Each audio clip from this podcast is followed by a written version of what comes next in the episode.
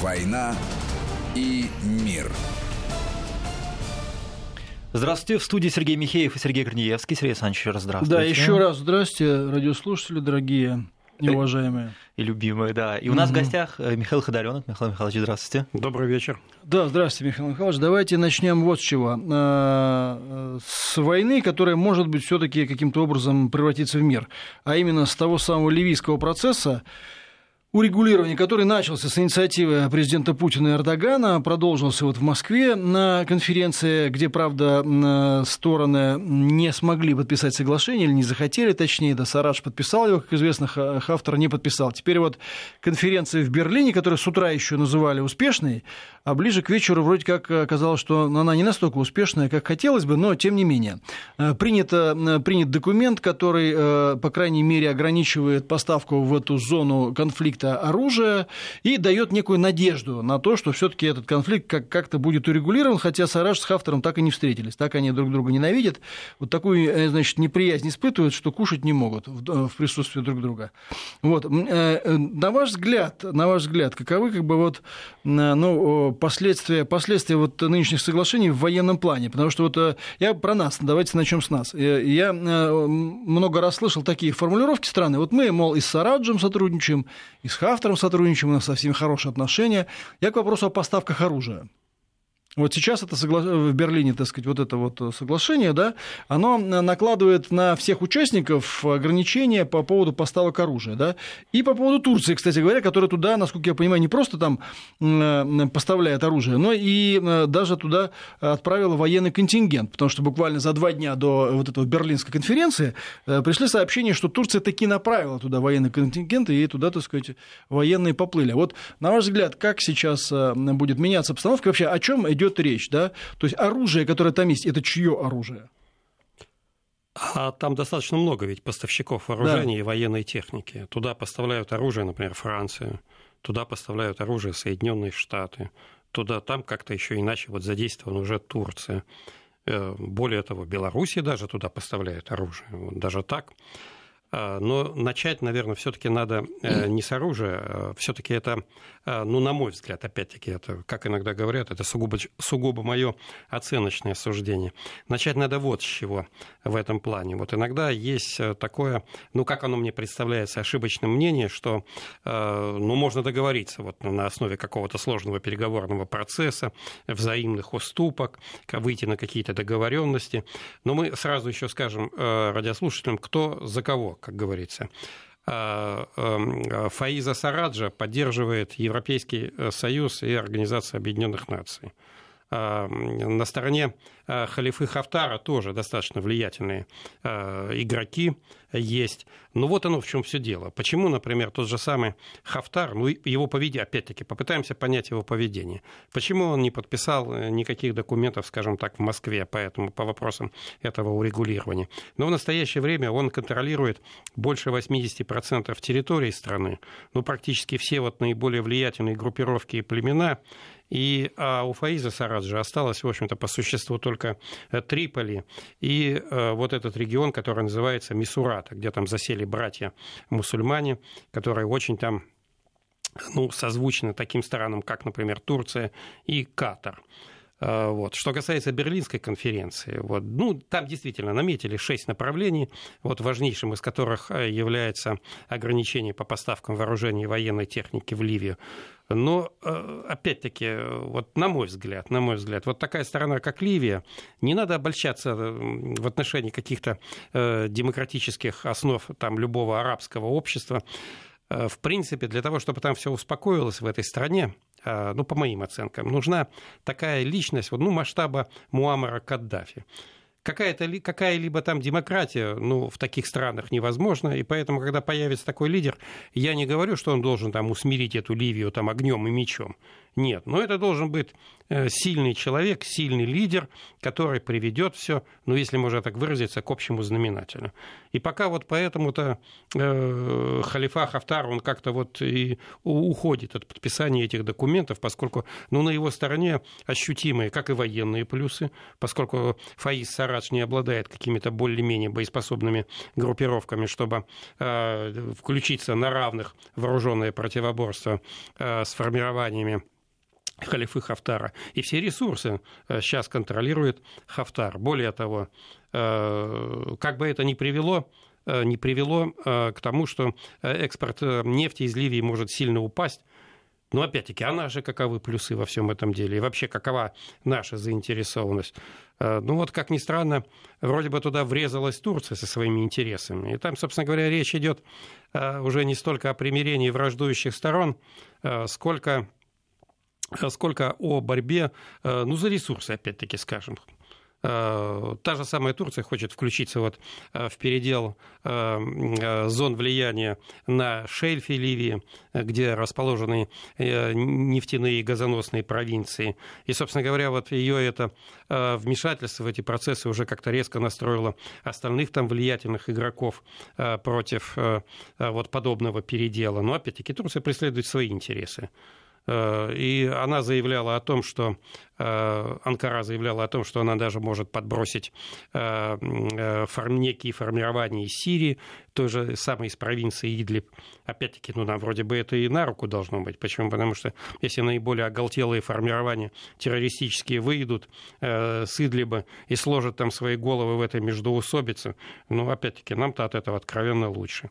И то, что опять-таки начнется схватка вот за шельф, э, вполне возможно, за ливийский шеф, шельф схватка начнется. Но это опять-таки ограничит поставки углеводородов в европейские страны, и опять-таки это будет способствовать выгоде э, наших экспортеров. Оно и так как-то способствует уже, потому что тот же самый Алжир сократил уже поставки в Европу чуть ли не на треть, Норвегия серьезно их сократила, а наши поставки газа и э, всех остальных углеводородов только, только растут по большому счету. И, и альтернативы это, в общем-то, не видно. То, то есть вот, э, вот очень сложная геополитическая ситуация, которая, в общем-то, отчасти, э, опять-таки, ну, по моим оценкам, она, в общем-то, выгодна и нам. Что касается непосредственно э, вот Берлинской конференции, то вот, к сожалению, на ней не было некоторых влиятельных участников, которые, ну, могли бы повлиять на в значительной степени повлиять на исход этой встречи. Но не был представлен Катар. Против него там резко выступил Египет, Турция, что вот Катар там не оказался в числе участников. А поскольку он имеет там определенное влияние на некоторые кланы, группировки, формирования, то теперь он вообще ничем не ограничен э, в этом плане, никакими там условиями Берлинской конференции, и будет делать, в общем-то, то, что захочет.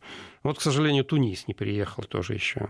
Хотя ему было прислано приглашение. Но оно прибыло ну, в самые последние минуты вот, э, перед этой конференцией. Как-то вот охотно, резко и поспешно соглашаться, соглашаться на эти условия Тунису были как-то вот не совсем с руки. Ну, а почему хозяева специально решили Тунис немножечко поприжать? Э, да, наверное, это просто вот какие-то трудности организационного mm. момента. Поскольку... Странно, у немцев обычно такого не бывает.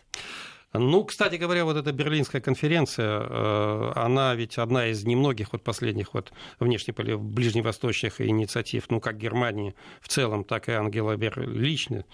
Э, вот.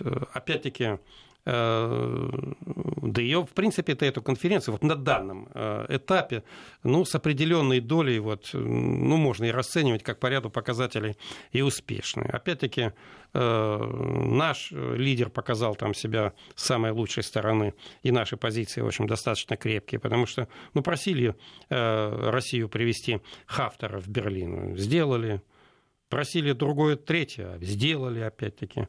То есть вот наши позиции все-таки достаточно сильны, и э, вот Россия э, э, а, в очередной раз охарактеризовала себя как ну, один из ключевых игроков вот в вопросах этого, скажем так, умиротворения. Что касается все-таки поставок оружия, вернемся вот теперь к поставкам. Ну да, оружие-то мы поставляем да. туда или нет? То угу. вот вроде бы подписали все. Ну, ну вот как-то вот мое личное мнение, что, ну, например, трудно будет ограничить некоторых игроков, э, которые там поставляют оружие и тем, и другим. И Тем опять... более ведь многие делают это через так называемых посредников. Да, когда через... и не скажешь, что да, это вроде... Турция, например. Какая да, это Турция? Это вон да, ООО, там, да, Эрдоган, Инко. Да. Да, да, да. Именно так, что через э, третьи страны, через какие-то э, коммерческие организации, что вот так напрямую схватить за руку. И опять-таки, ведь э, решения Совета Безопасности ООН по этому поводу еще никакого не было, правильно? Угу. Какую-то вот даже юридическую силу такую, эти вопросы. Опять-таки, если кто-то нарушает, то против них принимаются какие-то меры, правильно? Но вот как принять против них меры, против нарушителей, это тоже еще большой вопрос. Поэтому вот у меня, нет, конечно, хотелось бы верить, что вот как-то вот эти поставки оружия в Ливию ограничатся, но тем не менее надо все-таки оставаться на реалистических позициях, выполнить это условие достаточно сложно. Поэтому вот как-то вот ожидать прогресса в этом направлении, ну, на мой взгляд, затруднительно. Ладно, Михаил Михайлович, будем считать, что вы не знаете, поставляем мы туда оружие или нет. Вот. Потому что я, например, просто не знаю, решил спросить, как бы, ну, мало ли, вдруг вы знаете. Вы, вдруг нас это коснется. Вы наступаете на такие места, вот я бы знал бы, не сказал, честное слово. Я понимаю, да. И по ну, объему, теперь, и по количеству. теперь, как бы, теперь, я, теперь я, так сказать, да, понимаю, что... Вот в этой ситуации, в этой ситуации... Нет, да, зато теперь я понял, что мы не поставляем оружие. Потому поэтому, что мы и поэтому нас, международное право. Да, да. Потому что мы уважаем международное право, и поэтому, в общем, мы, так сказать, вот спонсируем в том числе данное, данное соглашение. Да, данное соглашение исключительно с миротворческих позиций. Абсолютно. Вот, так, я, так я же хотел это и услышать. Да. Как бы шлось самому сказать. Ну так вот. А что касается Хафтера, то, ну, в общем-то, одни из тех, э, значит, э, сил влиятельных, которые вы упомянули, не называя, но являются просто американцы. Американцам он, в принципе, насколько я понимаю, в общем-то, не противопоказан. Они не против того, чтобы Хафтер, насколько я могу понять, как бы, да, например, скажем, стал бы вот э, во главе всего этого процесса. И, в конце концов, не зря же он там провел в свое время немало лет в Соединенных Штатах Америки, а когда-то ЦРУшники помогали ему в его, так сказать, тоже борьбе. Трудах. Скажем так, трудах скажем праведных. так необходимый уровень отношений у Соединенных Штатов э, с Хафтером сохраняется. сохраняется. Это, Одно это я не понял, как так получилось, что mm. вдруг э, Организация Объединенных Наций э, признала не то правительство, которое, которое значит, вот сейчас продвигает, ну, не ту власть, которую фактически возглавляет Хафтер. Да вы знаете, вот иногда вот когда делается ставка на какие-то миротворческие процессы, вот в ряде стран все-таки вот откровенно, вот надо сказать, вот как бы цинично это ни звучало, что должен появиться сильный лидер, который придушит всех остальных и восстановит там порядок, дисциплину, организованность, и ожидать это, что вот он сделает это путем каких-то демократических процедур, в ряде случаев, ну, надо быть большим идеалистом, э, с учетом, опять-таки, местной специфики, местного колорита, что там путем там, тайных, всеобщих, равных там, выборов там, э, победит порядок и установится мир на многие годы вперед. То же самое, вот выборы пытались провести в Ираке и провели, и что, и что получилось, тоже вот демократические э, Саддам Хусейн, да, в общем-то, он представлял религиозное меньшинство в этой стране, но, тем не менее, он правил этой страной так, что любой э, турист мог по Багдаду э, ходить в любом направлении вечером и не, не опасаться ни за свою жизнь, ни за свой кошелек. А что там сейчас творится? На броневике опасно ездить. Да, на броневике опасно ездить. Более того, парламент демократически избранный, те же американцы абсолютно плюют на него, когда вот э, речь зашла о выводе иностранных войск или даже об ограничении их действий, что сказал Трамп, так сказать. И это, и это решение вынес тот самый парламент, который выбрали в результате той демократии, которую привели туда американцы. И что сказал Трамп? В гробу видал ваш парламент? Ну, опять-таки, ну, несопоставимый же военно-политический вес. Ну, скажем так, откровенно. Потому что вот в этих вопросах надо всегда быть реалистом. То, что вот как парламент Ирака, так, ну, то ли существующего государства, то ли неудавшегося, то ли наполовину удавшегося, наполовину неудавшегося, начал что-то отважно заявлять Римской империи нашего времени. Ну вот в Римской империи нашего времени, а это, а это ну, нравится вам это или не нравится. Мне ну, не нравится, но я признаю. Ну, да, но на данный момент это Соединенные Штаты. Ну, в Римской империи посмеялись и все, и выдвинули ему такие условия, что как говорится, а предложите им так, чтобы они не смогли отказаться. Ну, ну вот и все. А вот все-таки по Ливии, мне интересно ваше мнение по поводу того, что вот э, активность турок, да, она понятна, с чем она связана, но, э, скажем, если бы, если бы сейчас, вот фактически сейчас, да, ведь приговорный процесс, он, э, ну, как бы, с одной стороны, конечно, да, он приостанавливает движение Хафтера, а вот, но с другой стороны, он, видимо, ограничивает в определенной степени и активность Турции там потенциальную.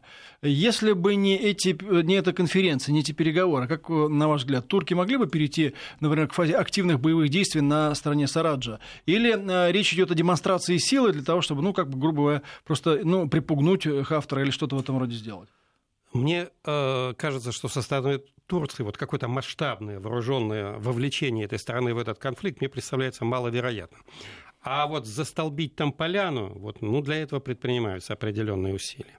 Потому что все-таки Ливия, Ливия, это Ливия и Ирак, это, это две, два самых главных поставщика нефти э, среди стран ОПЕК. И вот так вот просто так запросто отказаться там вот от тех козырей, которые могла бы получить Анкара там, в, результате, в результате тех или иных геополитических игр, ну, Затевать войну они не станут, не станут. Но вот как-то вот как-то получить максимально, состричь все возможные плюсы с этой ситуации, но они, конечно, постараются. Но де-факто они уже могут сейчас фактически создать военную базу. Они ее фактически создают, насколько я понимаю.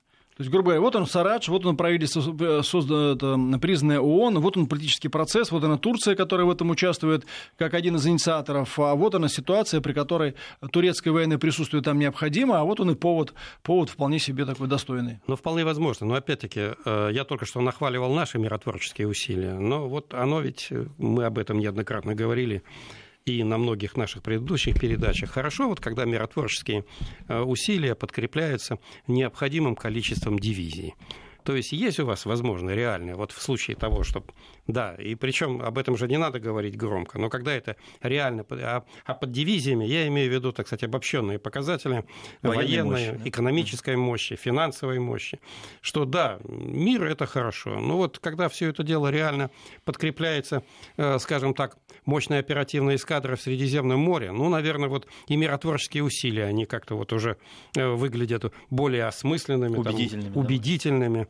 и э, еще и слова не сказал, а за тебя уже там э, канонерки уже все сказали. Вот, вот мое мнение такое поэтому. И я не в том плане, что разжигаю какой-то милитаристский психоз в нашей стране. Угар. Да, угар тем более.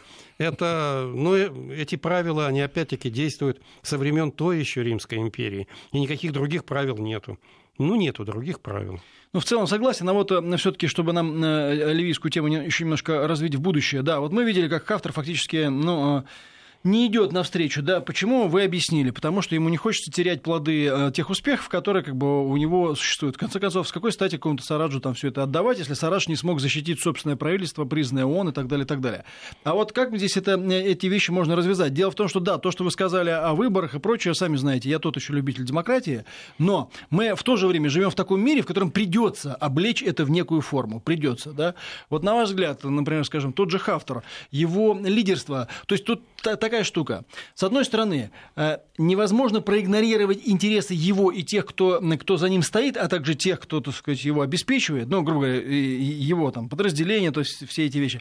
А с другой стороны, невозможно будет взять и, ну, просто, скажем, легитимировать военную победу Хафтера. Придется изобразить какой-то политический процесс.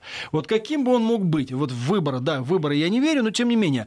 Э, я думаю, что если бы эти выборы, например, скажем, сделали бы Хафтера закон избранным президентом, то он бы от этого не отказался. Вопрос только в том, как это организовать. То есть вот, ну, я понимаю, что это гадание на кофейной гуще, но тут надо понять, вот вся эта конференция, она зачем? Затем, чтобы выдумать какую-то формулу, при которой, значит, э, можно найти некий хотя, конечно, в этих странах найти консенсус крайне сложно, это может длиться десятками лет. Собственно, это уже десятками лет и длится, потому что с 2011 года, когда, э, спасибо э, европейским цивилизаторам, как бы они, в кавычках спасибо, развалили эту страну, да, уже прошло, вот, э, ну, считайте, 10 лет. Ну, видите, мое мнение по этому поводу, мои оценки, они ну, выглядят примерно так. Сам Хафтар, халифа Хафтар, с Фаизом Сараджем не договорится никогда. Но если центры силы, центры силы, которые есть, сейчас даже не будем вот их называть, сделают предложение как Сараджу, так и Хафтару, от которых ни тот, ни другой не сможет отказаться, не, не сможет, то тогда вполне возможно, что вот произойдет какая-то легимитизация власти, э, скажем, пока, скажем так, одного из двоих, одного из двоих. Потому что вдвоем вот они как бы их не усаживали, их даже пока в одну комнату не смогли завести. Ни разу. Они не разговаривают с друг другом. Поэтому представить, что они там сели, пожали друг другу руки и подписали там некий, так сказать, всеобъемлющий документ по вопросам мирного урегулирования, ну, ну надо же в конце концов быть реалистами. Ну а если Хафтору там некие, скажем так, центры силы шепнут кое-что как говорится, э, э, представят ему лист, на котором будет написано 5 пунктов. И Сараджу там представят тоже такой же лист, на котором, к примеру, будет написано 3 пункта. Причем это было сделано, будет сделано в такой форме, от которой ни тот, ни другой не смогут отказаться. Ну, тогда вполне возможно, что вот через какую-то э, процедуру можно будет прийти к вопросам мирного регулирования. Но мне все-таки кажется, что вот фигура такая вот, которая смогла действительно бы все объединить, она еще впереди. Она еще впереди. Все-таки один из недостатков э, Хафтера, ну, тем не менее, я вот считаю его возраст. Все-таки, Но он не молодой, мягко говоря. Мягко скажем, вот все-таки не молодой. Он не молодой лидер. А, а удача она любит как? Кого? Она любит молодых все-таки удача. Угу. Это не в том плане, я говорю, что Э, э, что позиции э, Хафтера выглядят слабо по сравнению с Саражем. Да упаси бог. Не это я имел в виду. Я имел в виду, что все-таки по такому фигуре, подобной Муаммару Каддафи, все-таки он должен быть немножко помоложе. Ну, это мое, мое сугубо... Поэнергичнее. По энер... Мое сугубо оценочное Потому суждение. что выглядит он, конечно, довольно квело. Хотел. Вопрос военный. Да. По военной теме. А в Ливии жарковато же. Я так понимаю, поэтому они все это затеяли центры силы э, в 20-х числах января? Потому что летом, наверное, там невозможно воевать. Нужно, нужно все, если будет война или какие-то действия нужно провернуть сейчас, в песках, в жаре, тяжело, в пустыне.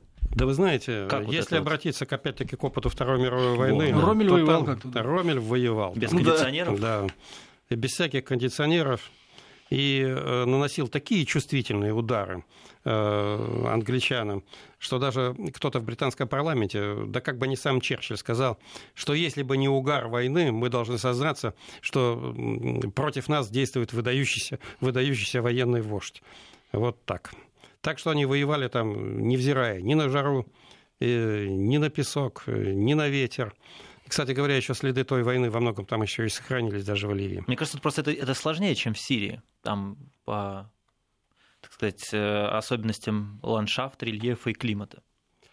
Ну, опять-таки, все зависит от э, оснащения, оснащения тех или иных группировок и формирования соответствующим вооружением и военной техники. Конечно, с голыми шашками воевать э, тяжеловато когда и, и все-таки оно должно соответствовать, должно все-таки вооружение соответствовать э, все-таки климатическим условиям. Вот, на мой взгляд, эта ситуация выглядит так. Ну и посмотрим, события же будут разворачиваться в самое ближайшее время, в самое ближайшее время. И у нас будут э, все шансы оценить, так сказать, соответствуют ли наши прогнозы истине или нет. Угу. Сделаем сейчас небольшую паузу, новости, и мы вернемся. Война и мир. Давай Вопросы? про самолет. И вот мы в эфире, да, да, ну, что? ну так что, э, давайте, так сказать, э, я думаю, все-таки перейдем от. Я знаю, что э, наш гость уже эту тему неоднократно освещал, а вот, но не со мной, не в нашей передаче. Поэтому мне интересно его мнение как э, специалиста в области противовоздушной обороны по поводу, все таки еще раз, давайте, может быть, поговорим, может, еще что-то нам в голову придет, э, по поводу э, вот этой катастрофы с украинским самолетом, значит, сбитым иранским ПВО, как признали иранские власти, над Тегераном. Я еще раз поясню, я тут рассказывал, я буквально тут на днях встречался с недавно назначенным в Россию послом э, Исламской Республики Иран. Мы с ним очень долго и продуктивно разговаривали, много интересного я от него узнал.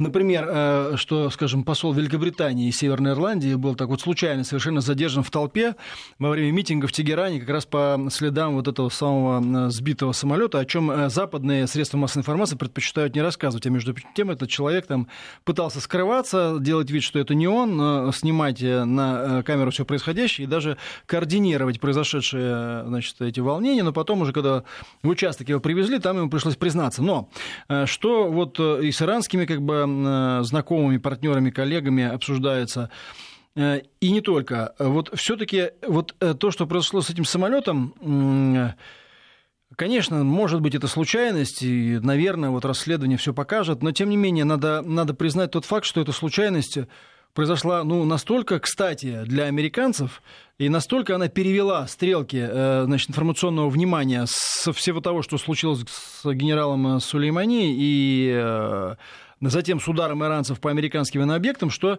конечно, это невольно вызывает, невольно вызывает э, подозрения. Да? Вот э, все-таки, может быть, давайте вернемся еще раз к этой, к этой ситуации, потому что сами, сами иранцы, они вот так вот находятся в состоянии легкого шока по этому поводу и недоумения. А, Михаил Михайлович, вот если можно, да? Вы знаете, мы опять-таки не будем давать политических оценок этому делу, э, а попытаемся опять-таки сосредоточиться исключительно на военно-технической части. И тем более э, я бы вот лично воздержался от расклеивания каких-нибудь там, э, ну, скажем так, ярлыков, типа вот эти виновны, эти невиновны. Вот ситуация так.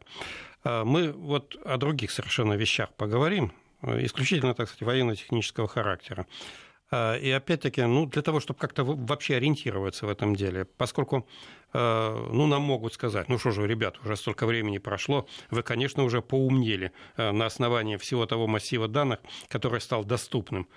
Ну, а мы так сразу скажем, что мы своей точки зрения не меняли с самых первых минут этого события, и это легко отслеживается, так сказать, в сети интернет. Да, все шаги записаны. Да, как это, у нас же все ходы записаны. Поэтому мы не пытались переодеваться там в воздухе, перешнуровывать ботинки. Э, как говорили с самого начала об одном и том же, так и сейчас говорим. И вот я просто хочу обратить внимание на некоторые нелепости, которые иногда звучат э, и в эфире некоторых радиостанций, э, скажем так, конкурирующих, и в эфире телеканалов некоторых.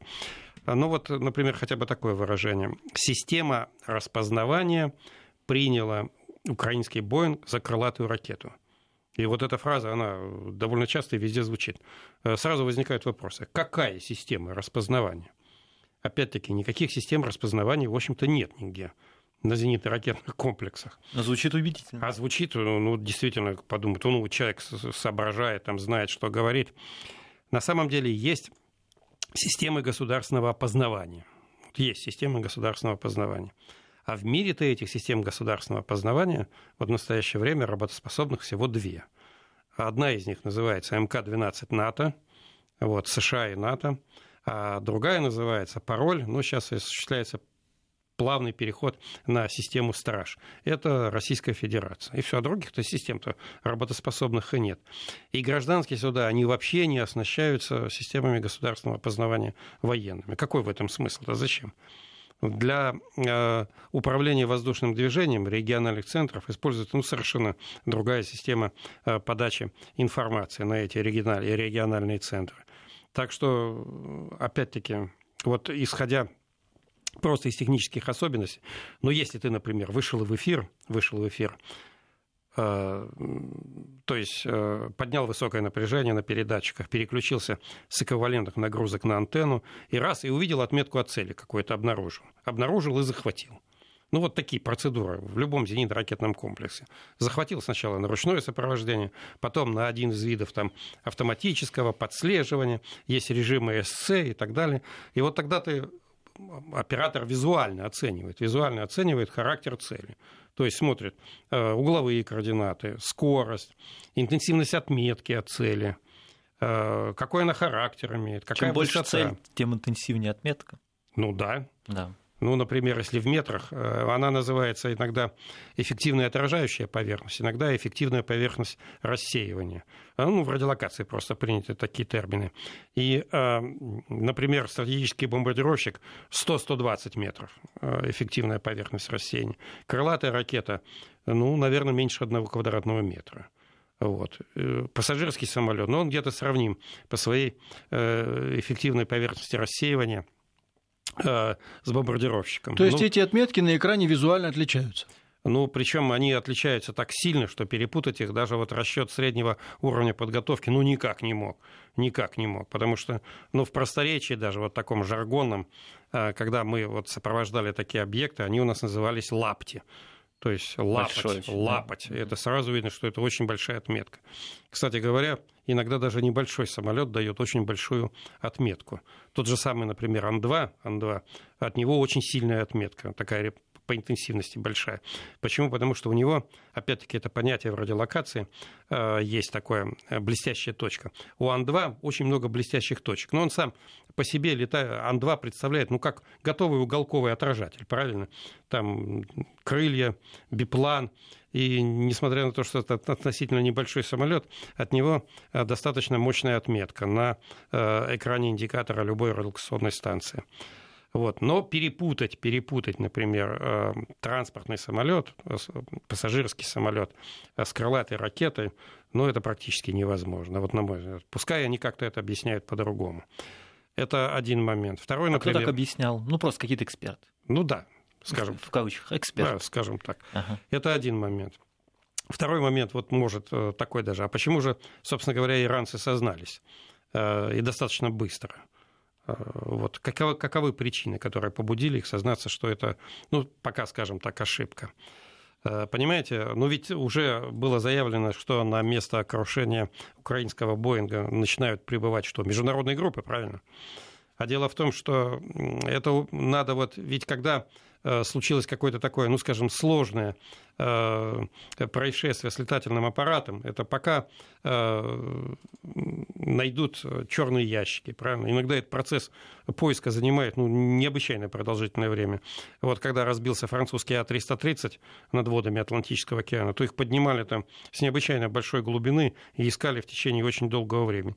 Найти черные ящики, там, провести анализ там, речевой и параметрической информации – Э, все это месяц, полтора, два, иногда даже больше. А тут, если прибывают эксперты на место крушения самолета и видят, что он поражен зенитной ракетой, а это видно сразу, понимаете? Потому что есть такие вещи, которые называются готовые поражающие элементы. И вот когда боевая часть зенитно управляемой ракеты взрывается э, в окрестности цели, то э, на фрагментах обшивки самолета, там, двигателей, хвостового оперения сразу появляется множество следов вот от этих готовых поражающих элементов. Но я вон вам некоторые примеры приведу э, уже ракет, ну, снятых, скажем, там, с вооружения. Примеру, зенитная управляемая ракета э, комплекса С-75.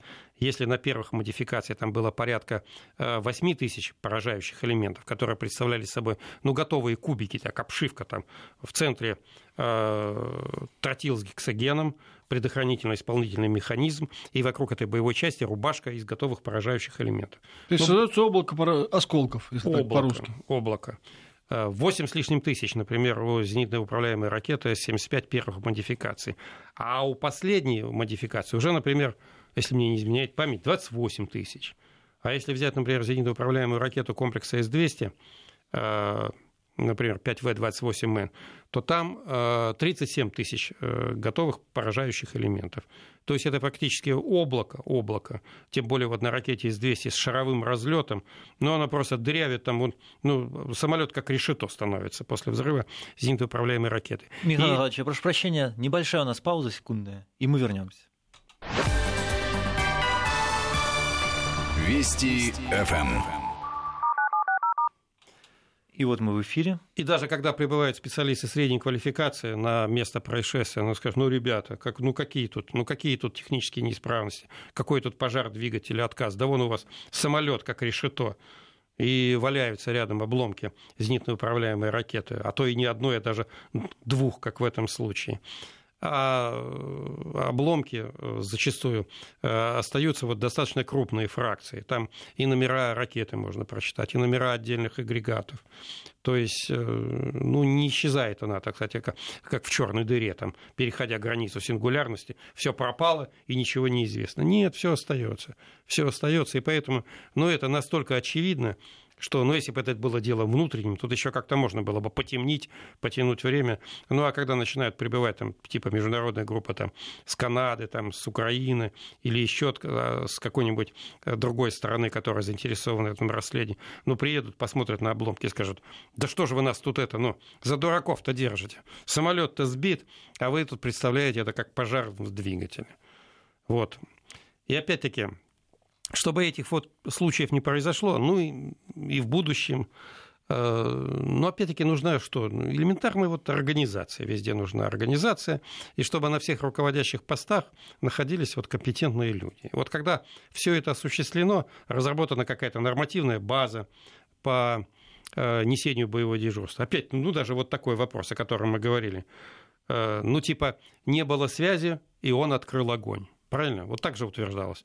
Но опять-таки, вот у меня, как у специалиста, э, прошу прощения за такую оценку собственной фигуры, возникают сразу вопросы. Он имел право на открытие огня? Потому что, опять-таки, если Вам кажется, вас, что нет. Если существуют нормативные документы, то там четко должно быть определено, кому и в каких случаях предоставляется право на открытие огня. Это все-таки армия даже пускай она называется КСИР, если там каждый начнет палить налево и направо, ну что из этого получится в конце концов? Поэтому первое. А он имел право на открытие огня? Это пускай иранские товарищи на этот вопрос отвечают. Второй вопрос. Пропала связь.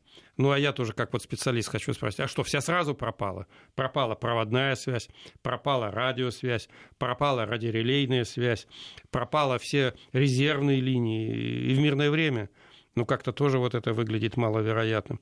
У него якобы было, было 10 секунд там на оценку обстановки и на принятие решений. Ну, с моей точки зрения, опять это не очень убедительным выглядит. Это я не в том плане, что пытаюсь тут на кого-то наклеить какой-то Нет, просто это действительно все очень странно выглядит. Да, это очень все странно выглядит, потому что э, мы в прошлый раз вот э, с Сергеем приводили вот эти две ключевых фразы. Обычно ведь что происходит?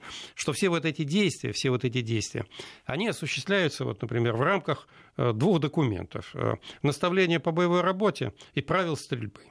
И э, ключевые фразы, ключевые, потому что наставление по боевой работе – это книга толщиной э, толще, чем пальцы у Кузьмича, как в особенностях национальной э, рыбалки. И там все расписаны случаи, кто какие команды в каких случаях говорит. И вот две ключевых фразы, которые должны были обязательно прозвучать в этом случае. Например, ну, во-первых, в армии все делается по приказу. То есть командиру этого зенитно-ракетного подразделения должна быть поставлена какая-то задача. Причем задача такая или и голосом, и в рамках целеуказания от автоматизированной системы управления. Э, типа цель такую-то, обнаружить, захватить, доложить, к примеру. И э, когда он вышел в эфир, обнаружил цель, захватил там на автоматическое сопровождение, предположим, то вот он обязательно должен спросить у вышестоящих товарищей, на вышестоящий командный пункт. Цель такую-то сопровождаю, азимут такой-то, дальность такая-то, высота такая-то, прошу подтвердить задачу перед пуском, правильно? Вышестоящий начальник, ему должен в этом случае ясно и однозначно сказать, задачу подтверждаю, цель уничтожить, расход 2. Все, а вот, э, Михаил Михайлович, насколько вы знакомы с этой ситуацией, может быть, знакомы, может, нет, а вот в Иране-то все это есть, по вашему мнению? Это вы, это вы излагаете, как это должно быть по опыту службы в наших вооруженных силах. А в Иране-то вот это все есть? То есть вот... в России, скорее всего, это так. Да. Да, а может, опять-таки, когда мы еще пытаем, пытаемся, некоторые у нас пытаются анализировать случаи в Саудовской Аравии, как они там отражали, во-первых, у нас очень мало подробностей. Во-первых, мы практически ничего не знаем, как организовано боевое дежурство по противовоздушной обороне в этом самом КСИР. А может, у них там этого ничего и нет. А может, там действительно палят во все стороны, кто как вот, кому как попало оружие в руки, так и палят. Они же еще ни в чем не сознались, никаких документов не предъявили опять-таки, я это все для чего рассказываю? Ну, ну, чтобы было понятие, как это на самом деле происходит. И опять-таки, ну, например, в вооруженных силах СССР, Российской Федерации, все действия боевых расчетов, тем более в таких, в таких вот условиях обстановки, все записывается на какие-либо магнитные носители. Все команды, все действия боевых расчетов, все э, переключения, которые производятся с боевой техникой. Типа вышел в эфир, лампочка зажглась, фотоаппарат щелк взял на сопровождение, лампочка опять загла, зажглась, фотоаппарат щелк. Ну, я рассказываю, как примерно работают средства объективного контроля. Экраны, фотоаппарат, тем более, если ты производишь боевой пуск, экраны все фотографируются. Все... На какой-то обычный фотоаппарат? Экраны фотографируются, да, обычным фотоаппаратом ну, он так крепится на каком-нибудь штативе. Угу. И вот когда такой, даже вот э, обычный человек, который фотографирует экраны, он обычно кричит лицам боевого расчета на некоторых комплексах «Голову!» Тут раз в сторону голову убирает. А, то есть это специальный человек, потому что времени-то на все это, да. наверное, очень мало. Да? Нет, ну, все, все садятся, у каждого свои обязанности. Тем более, если, если вы производите боевой пуск, то все решительно должно быть. Потом, чтобы этот командир подразделения сказал, ну, мне ставились такие задачи. Вот, вот запись, вот фотографии. Я, я, как это я есть выполнять приказ. А угу. так, чтобы вот что-то, какая-то нарушилась связь, и он решил палить налево и направо, Ну, вот тут тоже возникают вопросы, насколько было все-таки это правомочно.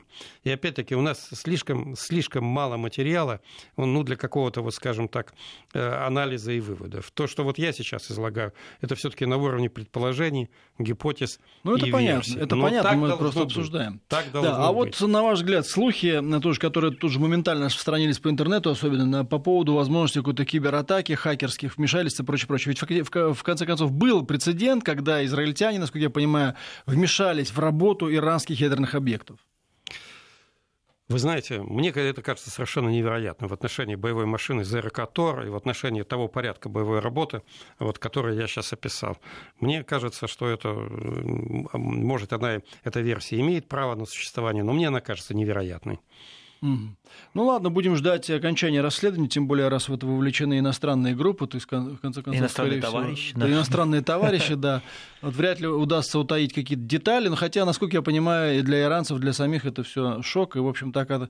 Они сами заинтересованы в том, чтобы максимально, максимально, так сказать, подробно все это расследовать, в том числе мотивации действий своих военнослужащих. Будем следить за событиями. Спасибо большое. Михаил Ходоренок был у нас в гостях. Спасибо большое, Михаил Михайлович. Слушайте повтор нашей программы на сайте. До свидания.